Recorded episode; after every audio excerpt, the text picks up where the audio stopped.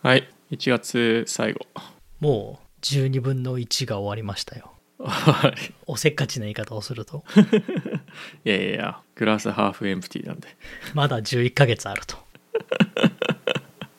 そういうそういう感じでいきましょう。前回話した後は。アップデートある。前回さ我々うまい棒が値上げしないって言ったじゃん、あうまい棒の話したね。確かに。そしたらさ超タイミングよくうまい棒を12円に値上げするって言って 大音いですよ。なんてタイムリーなネタを。うん10円から12円にね初めて値上げするって。誰が1円玉使うんだっていうついね耐えられなくなっちゃったな。いやー本当に悪いけどうまい棒が20円になっても何にもインパクトないと思うんだけど食べる人は食べるでしょ？いやいやいやいやインパクトありますよ。子供たちうまい棒買いますから。駄菓子屋で。多分ね 駄菓子屋とか行くのかな？見たことないっすよ駄菓子屋なんて。ないのかなみんな。僕がちっちゃい時はもう駄菓子屋でたむろしてカップラーメンとか売ってんだよね50円ぐらいの。それを食べて。でも50円なんてさもう子供からしてみるとさなんか自分のキャピタルの50%ぐらい歩くでしょしなきゃいけない。もうあの究極的な判断なのねここでカップラーメン食べるか食べないかって。あそうそうそうそう。あのねなんかヨーグルトみたいな駄菓子とちっちゃいスプーンで食べるやつね。とあとなんかスルメイカみたいなやつとあとあのかば焼きさんっていうあの今でも多分売ってると思うけどね。まあまあいろいろあるわけですよ。その中でね、まあ、大体バジェットが例えば100円ぐらいなわけですよ。その100円のバジェットからね50円を出すってね結構すごいねあのアロケーションだ そうそれねあの10円がね12円になるっていうのはね分かんない。子供たちのバジェットも上がってんのかな？上がってるんじゃない？200円とか。したら痛くないか。まああとは電子マネーとかも使ってるだろうし。へえ今の子たちって、まあ、割とお金のさね支払いの時に計算するじゃん。この組み合わせで出したら 50円返ってくるとか。ああお釣りのね。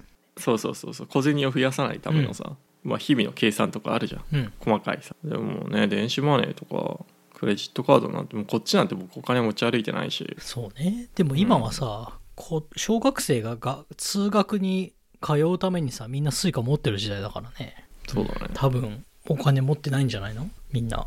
ねえ。お小遣いスイカに入れてピッてやって。ピッてやって終わりなんだしかもなんかそう言われてみるとさ JR がさスイカ使うとうん。1円とか2円とか安くなんだよね。だからうん。端数がもうなんかすごい出るんだよね。でもスイカだと端数関係ないじゃん、うん。だからそうだね。68円のものを買う時に118円払うっていうのは確かに今の子はできないかもね。うん。かなっていうおじさんはちょっとしみじみしたことを。でしょでもあれはね日本は物価上が上がらないっすね。何なんだまあうまい棒が20%上がったのは結構大事だけど。まあなんか今日見た記事では全体的にインフレがそんな起きてないっていう。だってね東京の物価？うん。12月は0.5%エネルギーが上がった分ホテルがホテルの値段が下がってプラマイゼロでしたみたいな。そんなことを書いてたけどすごいね。12月が0.5%上がって。だってアメリカなんて12月うん7%とか上がってるからね。年率6%とか言ってた言ってたよね確か、うん。すごいよね、うん。この何？無重力感。何なの？これがあの汗水垂らしサービス残業し企業努力ですよ。すごいな。いやちょっとびっくり。まああんまりちゃんとこの記事読んでないからそこまであれなんだけど。まあまあでもこっちはもうインフレやっぱり深刻って話になって台風吹き荒れそうですよね。残りの2022年は特に金利に関しては。まあ FRB も金利上げるって言ってるし。僕ねもう恥ずかしながらね経済学科なんですけどね。こんなに金利に注目したのはね ISLM 曲線っていう まあ経済の有名な曲線があるんですけど。それを勉強した時とビジネススクールで10年債利回りの金利と FRB の最低の関係について勉強した時い以来まあちょっとねいや面白い。面白いけどすごいな。やっぱマクロ経済ってすごいな。面白いな。株やってる証拠だよね、うん。株やってなかったら全く興味ないじゃん。うん。でもね最初ねあのあまああとそのなんだろう為替にも響いてくるからさ、うん。ああ金利が上がればアメリカのものが高くなるし。うん。金利が下がればアメリカのものが安く買える。うん。金利が上がればドルが高くなるから円が安くなるとかねまあそれなりにまあいろいろ考えてたけどまあ まあ確かに株やってると。金利ってすごいって。だからなんかそういうのってやっぱり大事だよね。株やってると自分のお金だからうん。株が上がったり下がったりする要因をこうトラックするし始めるじゃん、うん。そうすると今週来週みたいに決算発表をやたら、どうどうでもいい会社の決算発表をこうすごいアンテナ張ったり、うん。ちあの中央銀行の発表とか、うん。まあ、失業率とかうん。インフレとか、まあなんかそういうのを一一連の経済指数をなんか見るようになるよね。うん、だからね子供たちなんだろうな。まあ実体経済とうそこまで合ってないみたいな話もあるけどさうんそれはなんかみんな理解した方がいいよね。株式が上がったから実体経済が良くなってるとは決して限らないっていうのは。うんそうそうまあねそれが批判されてる部分でもあるけどさ、まあなんかうん今更だから まあ世の中の流れを追うには やっぱスキン・イン・ザ・ゲームが大事ですよ大事ですよ。うんで、アメリカだと自分の定年かかってるからね。すごく、すごくなんかみんな 敏感だよね、やっぱり。みんな敏感、うん。定年できるかできないかっていうレベルだから。うん。なんかそれひっくるめて考えるとあこっちってあのいろいろ生きるの大変なんですよね。健康保険とかなんか日本では全部丸めてやってもらってることが政府とかね保険とかね。こっちで自分で選ばなきゃいけないし自分で決めなきゃいけないし。っていうかえ選選んだり決めたりってまだいい方なわけじゃん。そっちはさお金がなかったら保険ないっていう。あそうそうそうそうそう。いやー生きるの大変だけどまあ頭使うよね。まああと情報格差だよね。うん。あとみんなタックスリターンもやんなきゃいけないしさ。いやいや日本はやってますよみんな。いやいやいやでもさ僕確定申告なんてほとんどしたことなかったよいやいやアマゾン入ってやって やってたでしょあなたも。アマゾン入ったらやるけどさ社会人になったばっかりの時ね。こっちなんてみんなやんなきゃいけないじまあ確かにあの日本の会社で働いてたら年末調整が自動的にされて幸せだよね。ゃんうん年末調整1枚ペラって書いて終わりでしょ。いや自動でやってくれるでしょもう。12月の。12月の給与でもう年末調整してくれて。でなんか自分で、ね、保険とかあのマイホームとかあったらあの自分で確定申告しなきゃいけないけど基本新人とかあの若い独身の子なんてもうし知らないよねみんな、うん。その税金を、うん。あの再年末に年末っていうかあのどっかのタイミングで全部相殺しなきゃいけないっていうのは、うん。いやーまあね。めんどくさいけどね。まあやっといた方がいいんじゃないかなっていうふうに。でもだからさ年末調整があるからさ日本ってさ本当に、あの節税とか難しいんだよねうん。だからいい意味ではさアメリカって自己申告ベースじゃん？だからね。節税をしようと思ったらいっぱい自己申告すればいいわけじゃん。まあね。アイテマイズディダクションたくさんあるからね。それをそれをやってさみんなループホールとか探してさいろいろやるわけじゃん。うん。でも日本の普通のサラリーマンなんてさ、控除増やそうとしてもさ まあ何？あのじあの住宅ローンと保険？その2つしかないわけじゃん。うん。そうだね。IRA もないしさ。そういうのってあ日本あるんだけどね最近。積み立て NISA っていうの。は、まあにうん。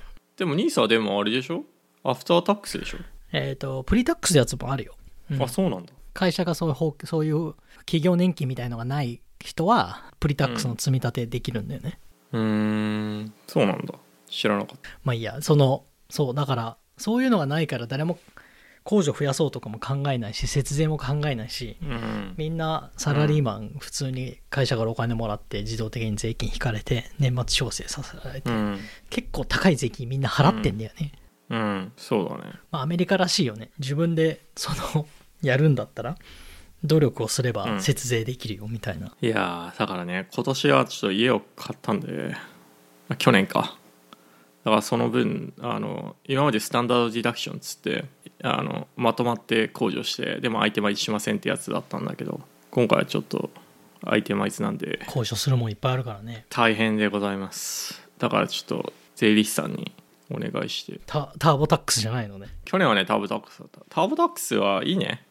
すごいね。電子申告もできるし。だからちょっとちょっとねなんだろうやっぱりそこそこ自分に知識がないとねこれが正しいのかどうかっていうのが分からないところがあるからね。まあ一回やってもらうっていうのはありかもね。アイタマイズの型みたいなのを作ってもらって、うん。そうそうそう。まあでも税理士さんはねいろいろ知ってるからね。これは控除できる。これは控除できないと。かそういう知識もアメリカはお金がある人はそういう 税金節約できるし、うん。お金がない人はアイタマイズにしないでスタンダードディダクションで損するっていうのがあるし、ね知識いやまあ情報格差だよねって。うん。まあこうちゃんは日本とアメリカ両方やってんのか？大変だな。両方やってるよ。もう3月と4月はすごく機嫌悪いよ。じゃあちょっとあの 怒りに触れないように。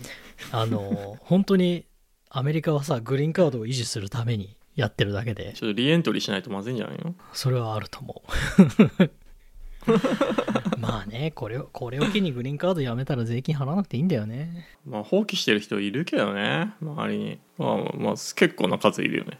いるいる。もういらないっつって返してる人。それでね税金1回やんなくて、1個やんなくていいんだったらまあそれはそれでハッピーだよね、うん。まあ特になんか老後？年金とかもらい出してる人はもう日本に帰っちゃったらねアメリカに帰る戻るっていう予定がなければ返しちゃうけど。まあまだねまこちゃんの場合は分かんないしまあじ 自分の両親アメリカに住んでる場合はね。そうね。結構決断が難しいよね、まあでもなんかさ今のそれこそそのおじさんたちが働き始めた頃はまだアメリカが強かったけどさなんか年々うん。アメリカのそのドミナントなポジションが経済とか文化とか政治とかどんどん下がってってるじゃん、うん。なんかうんなんかこれからはどっか住むんだったら別にアメリカじゃなくてもいいっていうふうに思い思うようになったよね。さすがに。うん。まあね。でもどうなんだろう。アメリカまあ確かになんか地位的なものはあるかもしれないけど。まだアメリカが強いのって大学ぐらいでしょ？うん。まああとは自分たちがいるテクノロジー系の会社。でもさテクノロジーもこれから20年考えたらさうん。もうアメリカだけじゃないよね。アメリカも引き続き強いと思うけど。うん。まあ中国？中国インド？ヨーロインッパド？ヨーロッパ？なんだろうな。まあ自分はちょっとアメリカまだその新婚みたいな感じだから。我々は我々の育った頃はアメリカ1本しかなかったけど。うん。今は。でほらコロナでさ今アメリカ人がどんどん出てってるじゃん。IT 業界も。ワークフロムエニウェアだから、うんカリフォルニア気候いいですけどね。気候いいですよね。でも物価高いから物価安くって気候のいいところ絶対どっかにあるよ。あるか。ニュージーランドとか。いやいや。まあまあなんでタクシーズン頑張りましょね。まずは日本の3月15 3月15日か3月31日か忘れたけどまず日本まず日本なんですよ。うああそうだね。日本早いですからね。僕は今年も印刷して税務署に持っていきます。e-tax はやらないですなんでやんないの？あれ？この話前したと思うけど e-tax をすると銀行口座をあいつらに連絡しなきゃいけないから。ああそうかそうか。やっぱりあのオフラインがいいと。オフラインがいいと。日本は紙文化なんで俺税務署に持ってってその場でハンコを押すからね。すごいよね。いやー日本。並ぶもんねみんなね。並ぶ並ぶ。本当はね、うん。今やった方がいいんだよ。1月の2週目ぐらいからやってんだよねもうん。う空いてるでしょ。ガラガラだから今行ったらね、結構助けてくれるんだよ、直前になると結構混んでるよ。行けば今行けばね結構助けてくれるんだよね。あれ？それ計算違うんじゃない？とか言って税務署の人が電卓出してきて電卓叩いてくれるから。いやーでもねなんかあれ？E-tax って？中ん中あれ？マイナンバーのカード入れなきゃいけないんだっけ？マイナンバー銀行口座あと支払いはフェリカとかでもできるのかな？うん。でもあとなんか確かそのカードリーダーがあって。あそうそうそう。フェリカリーダー買わなきゃいけないんじゃない？それがなんかね Windows しか対応してないとかねいろいろ問題あったんですよ。いや。うまくいったことがない。昔はそうだった。昔はねあの税務署のサイトもね IE6 とかだったんだようん。インターネットエクスプローラーそうそう。しかも おいおい IE6 とかってなんだよみたいな。これか。これどこのさ富士通か NTT データか知らないけどエサイヤが作ってるか知らないけどいい加減にしろと思ったよね、昔は。うん。なんかあのホームページビルダーみたいなので作った。そうそうそう。グラフィックがない。全部テクストなんだね。えー、まあそうですか。じゃあ税務署行ってくださいね。本当にやった方がいいね。今週末とかやった方がいいんだよねモードに入って実際作業するのは12時間しかかかんないんだよね。ただうん。やり始めるまでが長いんだよ。なんかなんか気持ちが向くまで。まあ後ろ向きな作業。ですそう。アメリカの場合はさ前向きな作業なんですよ。帰ってくる人もいるからね。帰ってくるからね。タクスリターンって言うからね。その通りだ。えだってリターンない場合ペナルティ発生するからさ そりゃそうだ。納めてるものを納めなきゃいけないものを納めてないってことだからね。そうそうそう。基本リターンがないと リターンがないとあのペナルティなんでみんなあの払いすぎて返してもらうかでもさアメリカってよくできててさそれでまとまったお金がさ4月に返ってくるじゃん？らうん。それそれでさなんか買う人って結構いるよね。いる。それお前の金だぜって。別にうんなんかうまくできてるよね。みんなラッキーとか言ってるけどさお前それ去年払いすぎてんだぞみたいな。強制的に親に貯金させられて翌年そのお金が返ってきて、うん。でなんか買っちゃうみたいな。うまくできてるよね仕組みとして。そうまくできてる。うまくできてる。前向きになる制度設計って大事です大事だよ日本みたいにさ確定申告やってさなんか確定申告出しに行く時に札束持っていくほどなんか無駄なことないと思うもん。そっか。その場で払うんだな本当に税務署嫌いだよ。制度って大事だね。フレーミングって大事だね。フレーミング大事。そうさっき言ったグラスハーフフルかグラスハーフエンプティーかにも。本当。うん。日本の税務署はグラスハーフエンプティのことしかないよね。なんか言って嬉しいことないよね。日本の税務署も。うかれこれもう10年以上税務署通ってるけど。で向こうもそれが分かってるから超丁重に対応するよね。すぐ電卓出して助けてくれるし お疲れ様ですって言うし。お疲れ様です。本当にそれ分かってんだなお前らみたいな。うん。いやいやいやいや。まあまあ金利の話からこうなったけど。昨日だからアップルが決算発表で。過去最高。最高。なんかこのこのポッドキャスト株のポッドキャストみたいになってきちゃったけど。まあ一応基本テテックのポッドキャストなんでこれはカバーしておかないといけないです。テックのポッドキャストだけど、テックの株が下がってんのと、今週来週テックの決算報告があるからっていうだけで。うんそうですねあ、でもさ、こういうポッドキャストやってる人ってさ、自分が何の株持ってるかちゃんとディスクロージャーしなきゃいけないでしょ？あそうだね あの、この株買った方がいいよとか言い出すと、なんか言わなきゃいけないんだよね。買った方がいいよとは買った方がいいよとは言わないでも言うと言わなきゃいけない。ファイナンシャルポッドキャストってそうだなと思って今。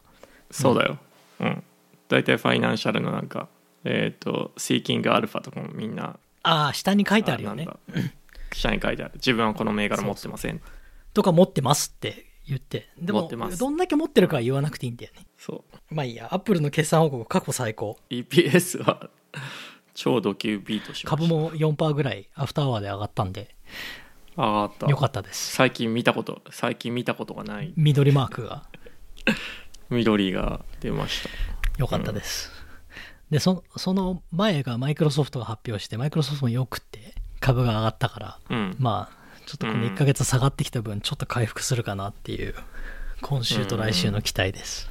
まあアップルでもガイダンス出さないからさ。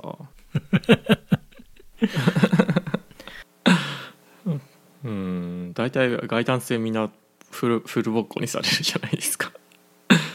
ネットフリックスだって良かったからね。うん。決算自体はでもガイダンスがボコボコでボコボコにされたから。まあ、あの、成長がちょっと弱くなっただけでネットフリックスはボコボコにされたからね。うん。確か、サブスクライバーグロスがたった9%とか言って、うん。辛い立場だよね。そうなんだよね。辛い立場ですよ。いやーだからなんかあれだよね。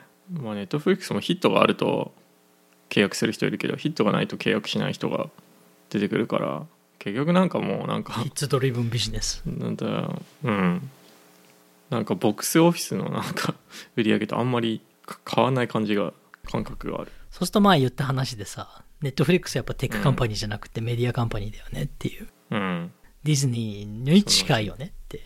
うんっていう感じちょっとじゃあアップル戻るとすごいね iPhone, iPhone ユーザー1.8 billion。Oh iPhone、あまあ、サービス、見た service revenue な、 gross margin 70何パーセントって書いてあったよ。うわーサービスレベニューがさもう20ビリオンだから2兆2000億とかなんだよ クォーターだけで。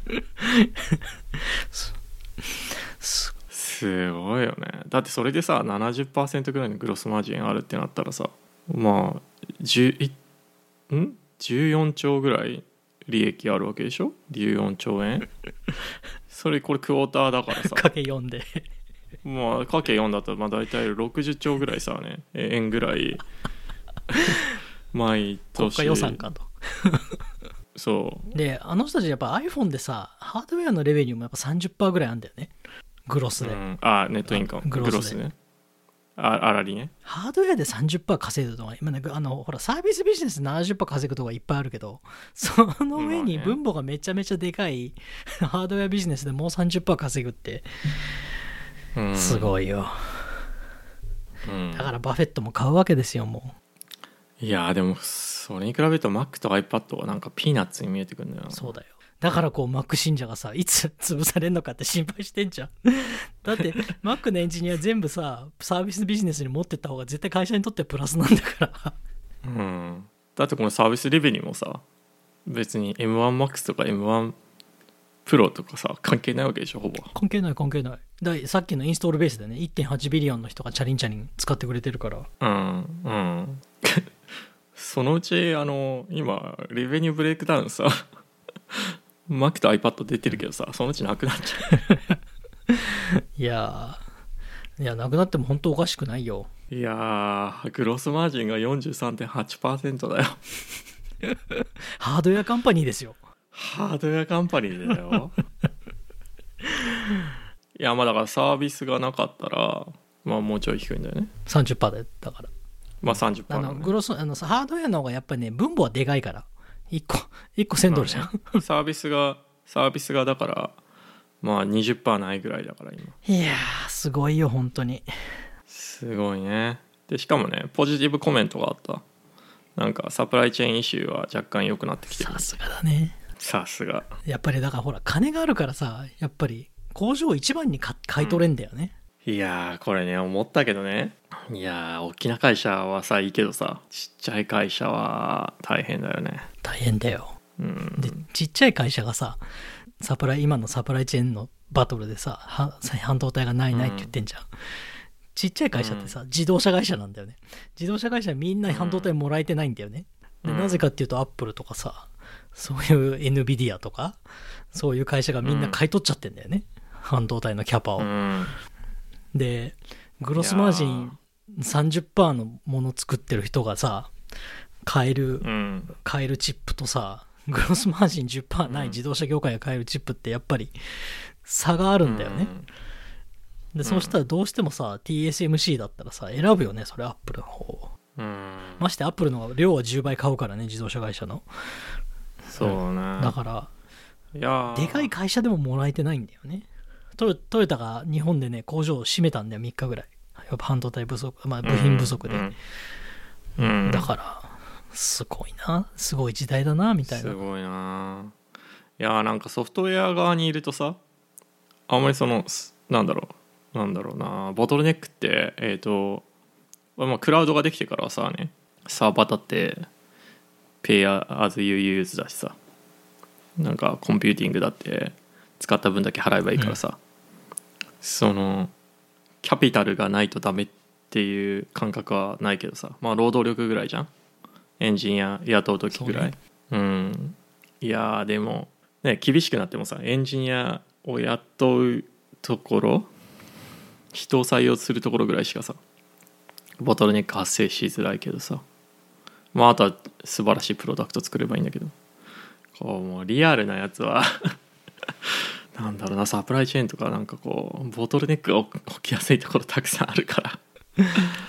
しかもみんこなカツカツなんだよね。マージンないんだよね本当は。ソフトウェアってさうん。マージンやっぱ高いじゃん？ささっきのサービスと一緒で。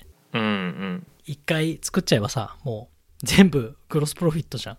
うん。それに比べてさ、車5年かけて作って、で、うん。あの部品点数何千部品集めて、それでグロスマージン10%とか、15%とか、あ、もっとか、あらあの営業利益10%とかしか残らない自動車産業って本当辛いよね。トヨタのグロスマージンってどれぐらいなの？ああトヨタってもね10 16%とか17%とか。わお。いやーすごい。iPad だけだってね estimate ミスしたの。 revenue の。まあそれでも14%イヤーオーバーイヤー伸びてるってすごいな。Mac はすごいね25%イヤーオーバーイヤーそれは新しい。あれがあれが良かった新しい。新しい Mac があった1個2000ドルのコンピューター出したら。うん。だからなんかそういう、そういうのを見てるとさ、やっぱりアップルってさ、ローエンドのプロダクト作れないんだなって、すごい納得すんだよね、決算見てると。うん。もう、時間の無駄じゃんって、アップルのエンジニアに500ドルのパソコン作らせんのって。iPhone iPhone 安い iPhone 作った方がいい。よで、安い iPhone もだから作んないじゃん。もう、あの、あ去年の iPhone をそのまんま、あの、焼却に2年目するみたいな。まあまあまあだからなんか、うん本当に面白いよね、そういうところは。あの、ローエンドがないブランドみたいな。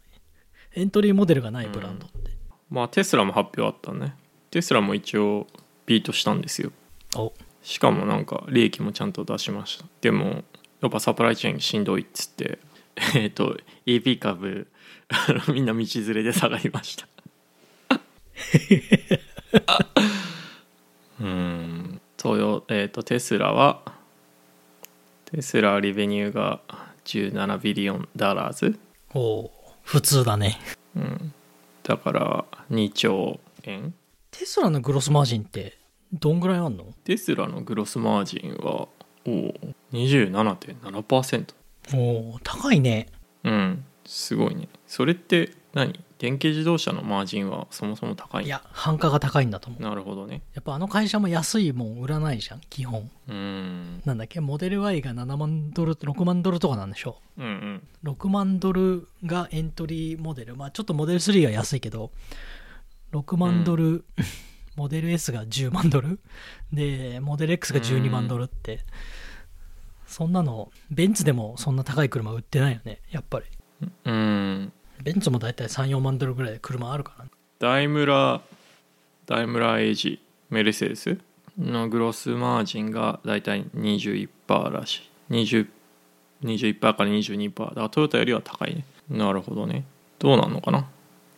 電気自動車みんなが作り出したらマージン価格プレッシャーくんのかな。アップル路線行くのかなうん、まあだからその時ブランドだよね。だからもうブランドで差別化するしかないんだよね。あとあのスーパーチャージャーとか、その、そういうところでできるか知らないけど。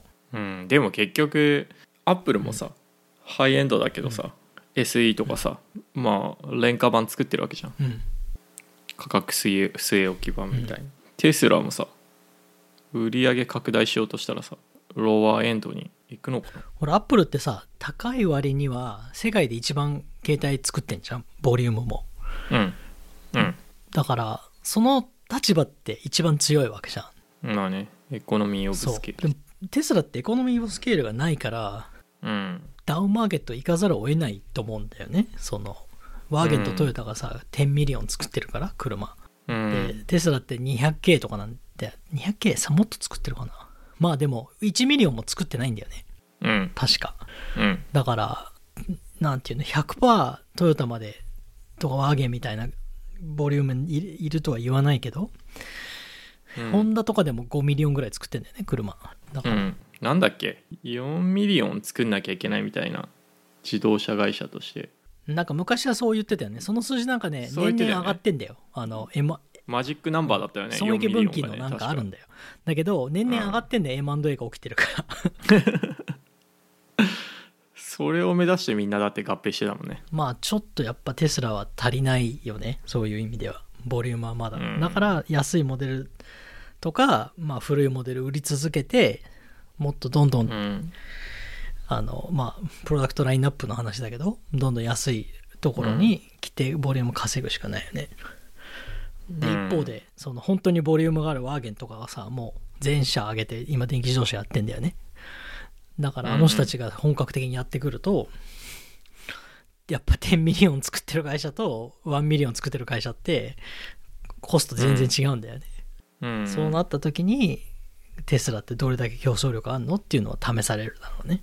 そうだね。いやいやいやまああのテスラってさ今4車種じゃん、まあ、サイバートラックあるけど、あれ S3XY で本当はモデルモデル E にしたかったんだよねモデル3をね。でもモデル E はもうなんか4とかどっかに取られてるね。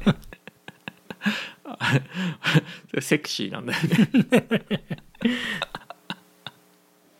いや新しい車作ったら何にするのかなと。もうセクシーの4つのアルファベット使い尽くしちゃったからさ。ね本当にサイバートラックっていうのかね次の車言わないじゃん長すぎるもんね。しかもサイバートラックってなんか。メタメタトラックとか言えば笑えんのにね。うん。あとでその後がロロードスターでしょ？あそうか。ロードスターあるね。ロードスターはいい名前ですよ。ロードスターってまだ売ってんの？売売ってない売ってない。ってないよねもうね。乗ってる人いたけどね。前のアパート。ああまああれは基本ロータスですから。あそうなんだ。うん。あれがだからテスラの MVP だよね。既存の車に自分の電気自動車システムぶち込んでうん。く車として成り立ったから おっしゃいけるぜみたいな。えー、あでもねテスラロードスターありますよ。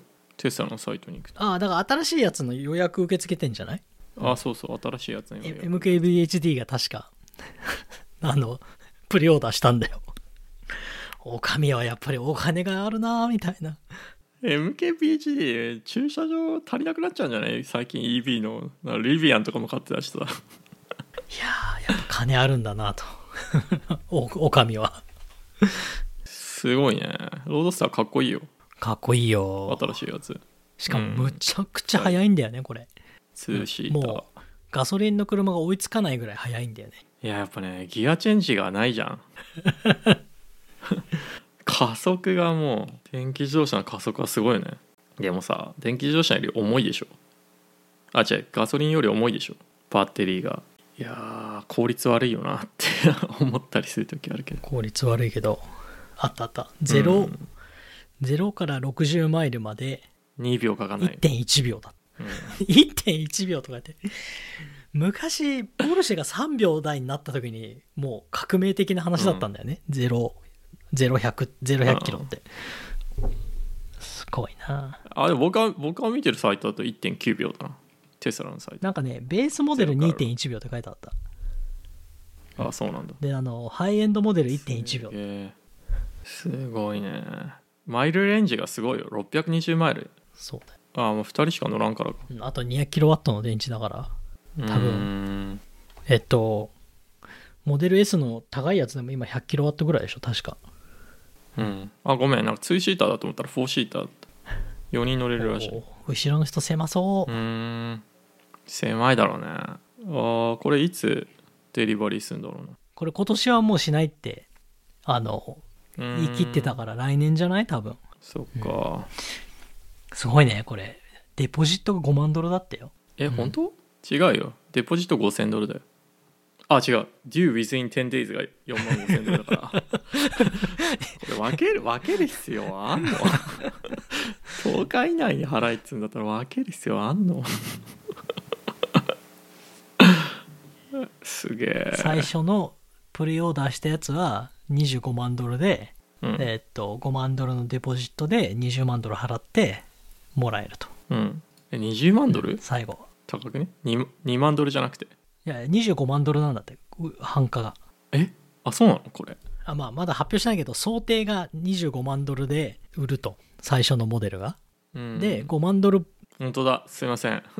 5万ドルデポジットしてるから納車時にお20万ドル払わなきゃいけないって。誰が買うんだよ。MKBHD ですよ。MKBHD か。すごいな。2300万円ぐらい。田舎で家買いますねいやー買えますよ。家が走っとるって言われるよ。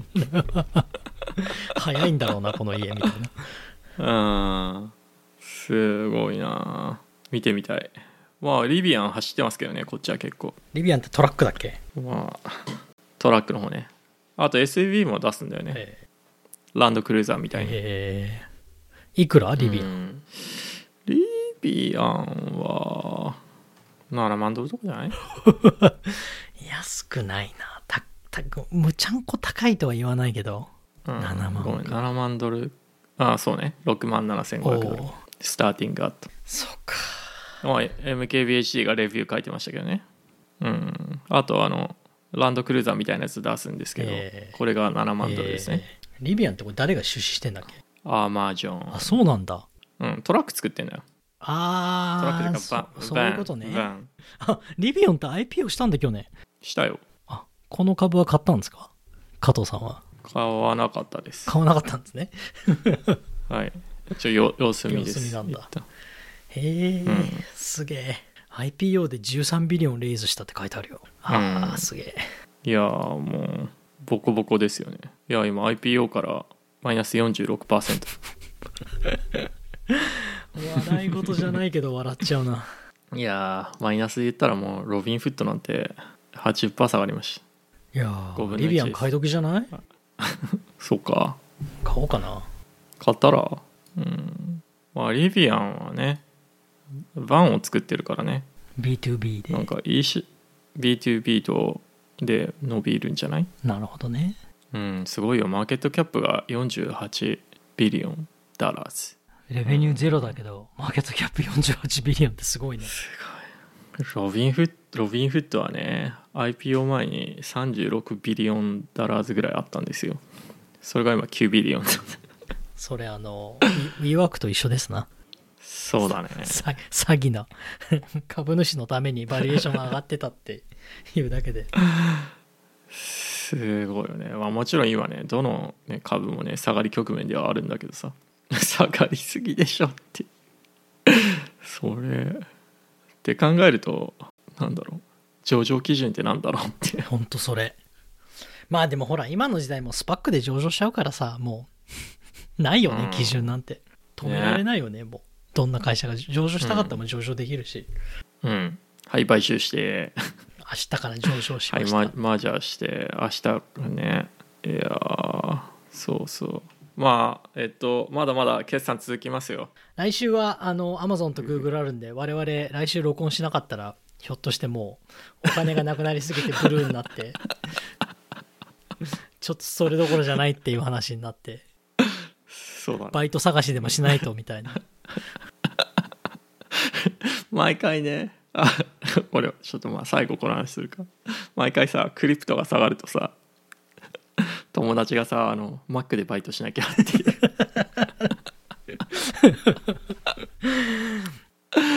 で今回さ下がってさあのマクドナルドのツイッターがさ「like what like these people like doing crypto on Twitter feeling right now」みたいな聞いてみんなが「I'm loving it」賢いすごい。しかもなんかねあのビットコインのね価格のチャートがねママクドナルドに見えるえ M 型なんですよ。2回ピークがあるんですよ。で今あの うん。つってあのみんなで。で大体毎回のクリプトが下がると僕の友達はマックでバイトしなきゃとか多分 Reddit でみんなそういうあの画像ばっかり投稿してんだろうね。なんかあのそんなそんな話をしてましあのねバカにできないのが Mac ってすごいねポートフォリオバランスにいいんですよ。なぜかっていうとテック株が下がって不況になると Mac ってね株めちゃめちゃ上がるのね。みんなマックしか食べないそう。本当に笑い事だった笑い事だと思うじゃんでも本当に、あのいやーリーマンショックの時とか超株上がってたんだよね。昔。そうなんだ。で Mac ってね結構いい配当株でもあって昔はほんと45%とか配当あったんだよね、へえ。Mac ねすごいバカにできないですよ。俺も昔持ってたよ。すごいよ。パスト6マンスマックはね3%上がってます ほらね不況に強いんだよ。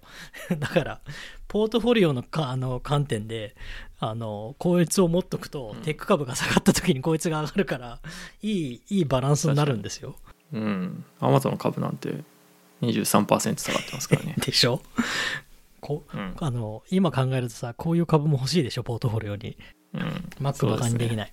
ね、わいやいや。じゃあ、ちょっと、決算続きますか。明日、もうちょっと遅いけど、まあ、来期のために、やっぱ Google のここクリックしようかな。